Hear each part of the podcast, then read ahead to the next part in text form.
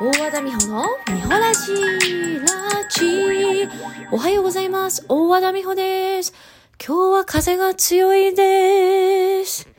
今日はとっても風が強い。もうなんかビュンビュンビュンビュンですよ。すごい。あ、大和田美穂です。おはようございます。えー、昨日ね、徹子の部屋がオンエアになりました。ありがとうございます。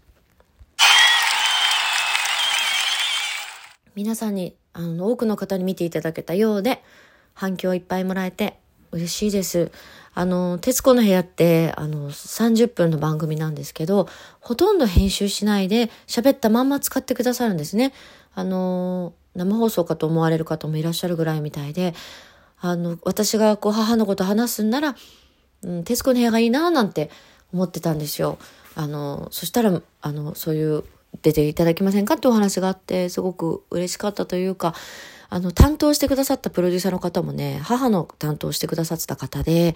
あの、よくよく母のことを知ってらっしゃる方だったから、もう打ち合わせの時から私じゃなくてその彼女の方が泣いてたりとか、あの収録後も彼女が泣いてらっしゃいましたけど、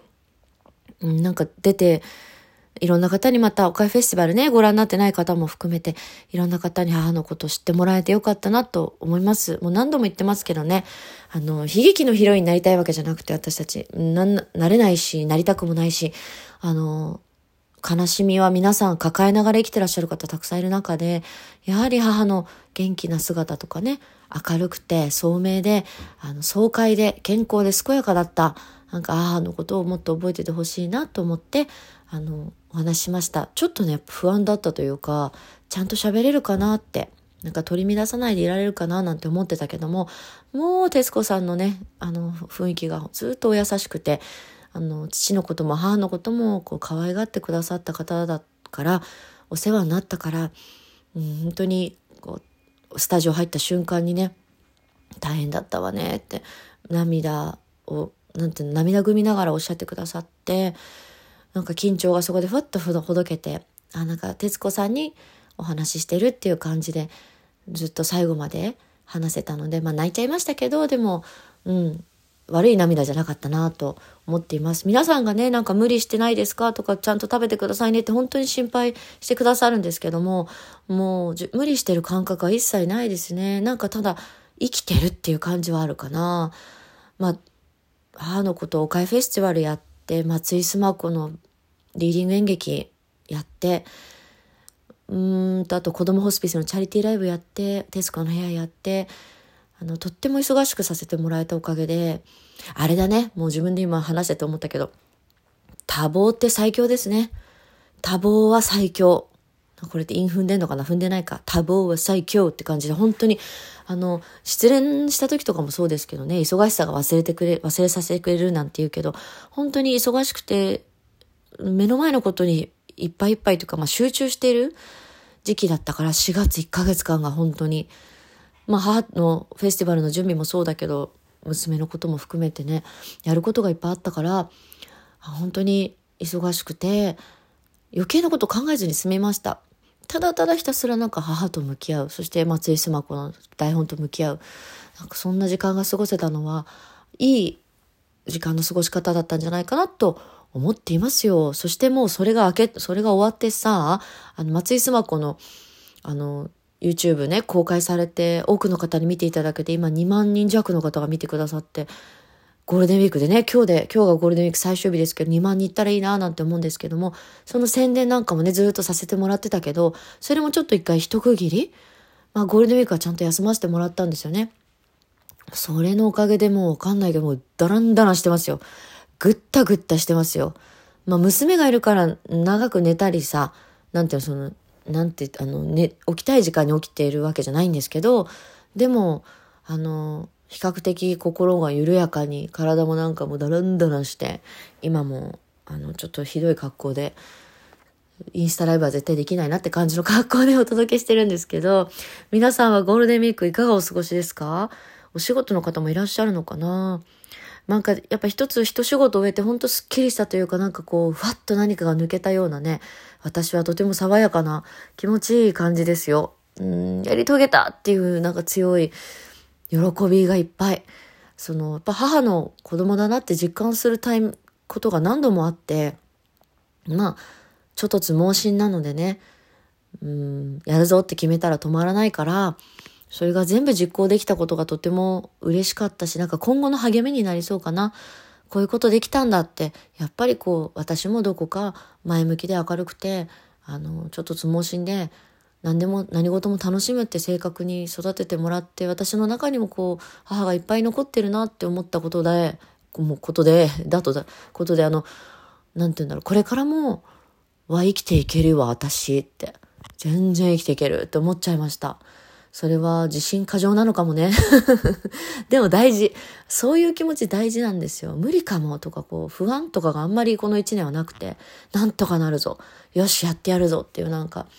そして今回ねその目標があったから一つのいろいろとそれを達成できたことはあの今後の私に大きくプラスになるんじゃないかなと思っております。まあ、ゆっくりしながらもねいろいろまだまだやることはあるけども、まずは一区切りっていう感じかな。うん、まあ、ゴールデンウィークもねこの時期どこに行けるわけでもないしさ結局近所のあの公園やら川やら行ったりとかあの、一応ね、娘、私一人なら家でね、ネットフリックス三昧で全然、あの、楽しいんですけど、やっぱり子供が発散させないとかわいそうだし、もうすでに結構頑張ってるんですよね、子供たち。あの、幼稚園でも黙食してるしさ、うん、イベントが中止になったりとかしてるから、頑張ってるから、せめてね、できることをなんかさせてあげたいなと思って、うん、発散したりとか新しい遊びの思いついたりとかそういうこともしていますね。うんいつまで続くんだろうねって思いますけどね。まあとにかくでもあの皆さんゴールデンウィーク終わってもね年末までその松井須磨子のリーディング演劇須磨子は、えー、ずっと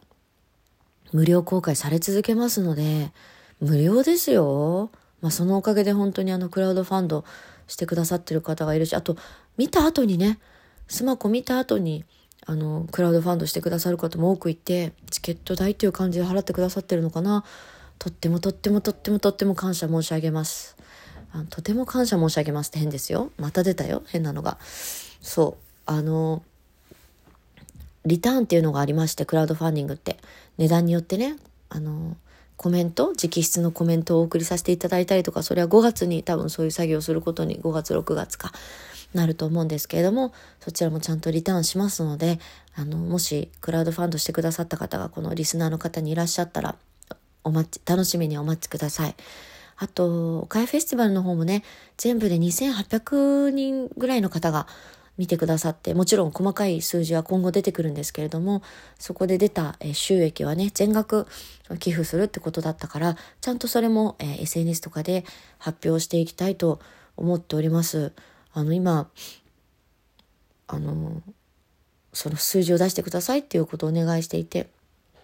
なんか、岡谷フェスティバル見れなかったって方が多くてね、実は母の友人でもいるんですよ。だからまあ、3日間じゃなくて1週間ぐらいにすればよかったかなとかね、いろいろ思うところはあるんですが、な、何かしらの動画は、まあ、残、私のもとには残るので、うん、どっかの何かの機会でまた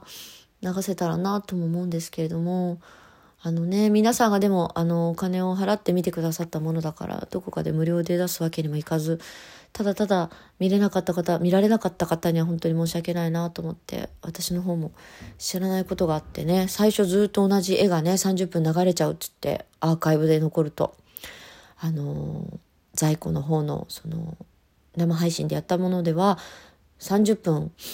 11時半からこの後始まりますって絵が出てたんですよね。それがアーカイブでも残ってしまうことによって絵が変わらなくて見れませんでしたって方がたくさんいてね申し訳なかったなと思うんですけれども何かしらの形でまたこう母のことを振り返る。まあ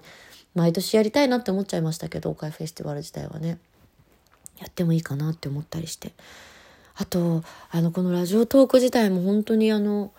実はというかあの多くの方が聞いてくださっているのが自分でわかるんですよ。このあの自分の何て言うの？アカウントで見るとね。嬉しいな。なんかこの話してみる。自分の言葉で12分話してみるっていうのがまだまだね自分でも反省点いっぱいありますけどでもこれが自分の中でもとってもいいツールになってるのは本当間違いないので、やっていきたいなと思うし、あとはもっともっともっともっとね、ちょっといろんなことにも挑戦したいし、あの、こういうのやってみようねって話してる友人たちもいたりして、トライすることそう。あと子供ホスピスのことも本格的にもうすぐ横浜にできるから秋にね、子供ホスピスというものが、あのね、子供ホスピスのことも一回ほんとちゃんと話さなきゃいけなくて、あの、まだまだ、うちの父なんかも病院でしょって言ってる方がいて思ってて、病院じゃないんですよ。うん、親子とか家族で遊びに行ける場所なんだよね。空間というか、あの、普段、えー、お母さんの大きな願いは子供と一緒に寝ること、一緒にお風呂入ること、一緒にご飯食べること、そういう私たちからしたら当たり前のことを、えー、望んでると。それを叶える場所でいっぱい遊ぶ場所があって、大阪鶴見子供ホスピスっていうのはもう出来上がってるので、ホームページで 3D でね、中を館内マップみたいに見られるんですよ。それ見ていただくとわかるけど、本当に大人でもワクワクしそうなところにね、その病気と戦ってる子供たちが遊びに行って、普段遊べない兄弟とかお友達と遊べるって場所なので、その子供ホスピスが横浜にもできるので、それも応援したりとか、ちょっと今これ25日から前回のね、更新からだいぶ空いちゃったから、今スピーディーに私の最近の近況を話してるだけのラジオトークになってしまいましたが、でも、えっ、ー、と、またこのラジオトーク続けていきますし、皆さんからもなんか質問だとか話してほしいこととかありましたら、えー、ダウンロードしていただければこれお便りなど送れますので、ぜひ、えー、お待ちしております。あと、あの、ねぎらいの花束とか、あの、ギフトもたくさんいただいてて、それも、えー、今度、また今度って言ってる？前やったっけ？あの、こちらでまた発表させていただきたいと思います。もう12分になっちゃうから終わらなきゃいけない。どうする？どうする？ゴールデンウィーク最終日みんな元気でね、風に飛ばされないようにしてくださいね。すごく風が強いので。ウィンディーデイなのでね。それではね、またね